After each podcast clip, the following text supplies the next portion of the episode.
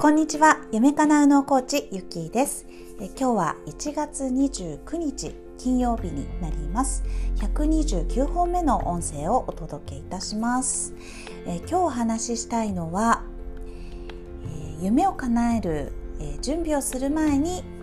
やることということでお話をしたいと思います。皆さん何かをやる時にはそこに行くための準備っていうものはね、え、欠かさずやるのではないでしょうか、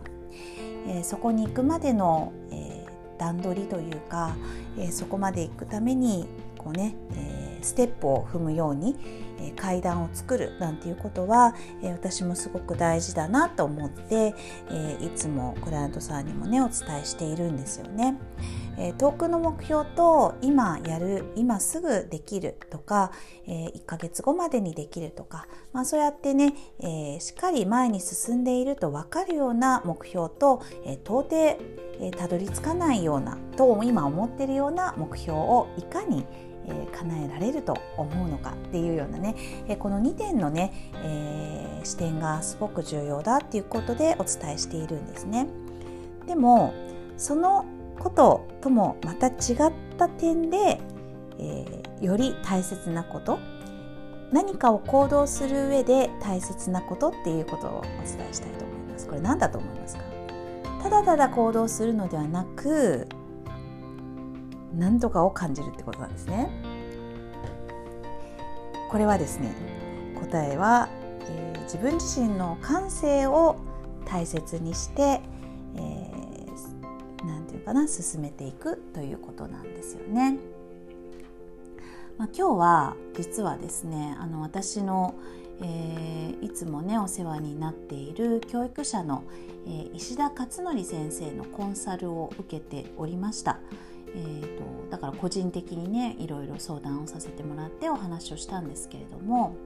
まあ、その時にね、えー、今日の質問質問というか相談ということで、えー、何を今私がね、えー、すればいいでしょうか？みたいなここに行くためにはみたいなその順番をね、えー、どうしたらいいでしょうかね？みたいな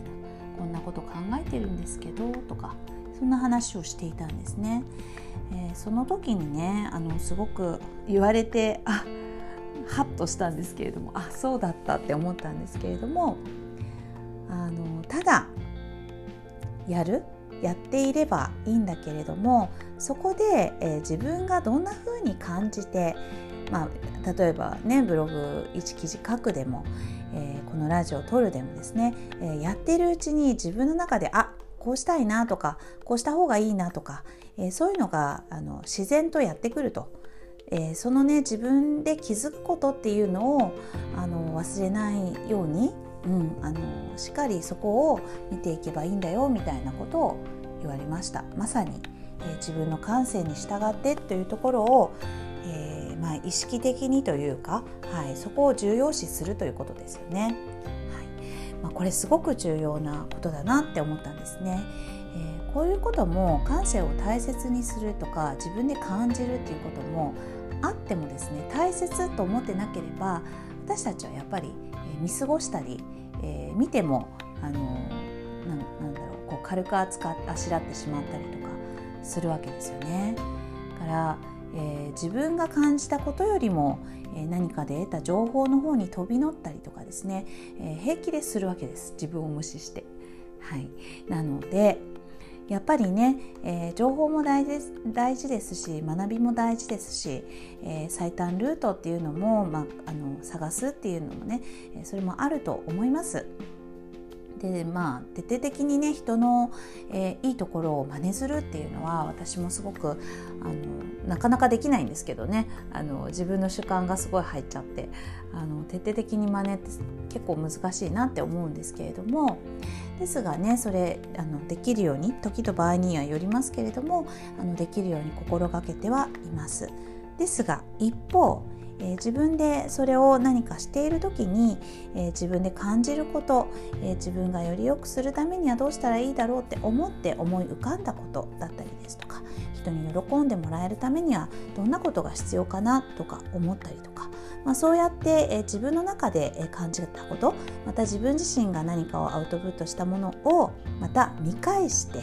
え、これはこういうふうにした方がもっといいなとか、え、自分が直感的に感じたこと、え、人からのねあのお客様からの意見っていうのもすごい大事ではあるんですけれども自分の内側から感じたものっていう、えこれをね、え軽視しないという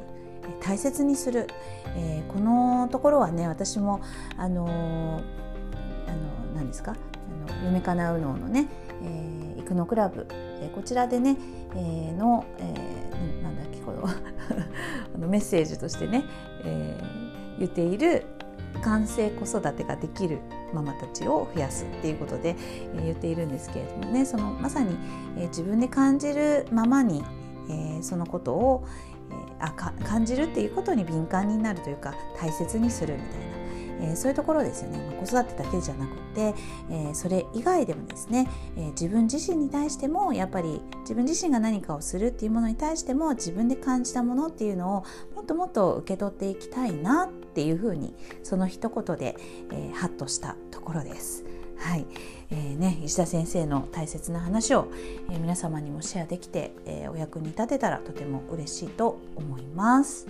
はい、いかがでしたでしょうか？またね皆さんも何か、え感じたり、え気づいたりしたことがありましたら、え LINE で、えメッセージいただけたらとても嬉しいです。はい、今日も最後まで聞いていただきましてありがとうございました。ひろみゆきでした。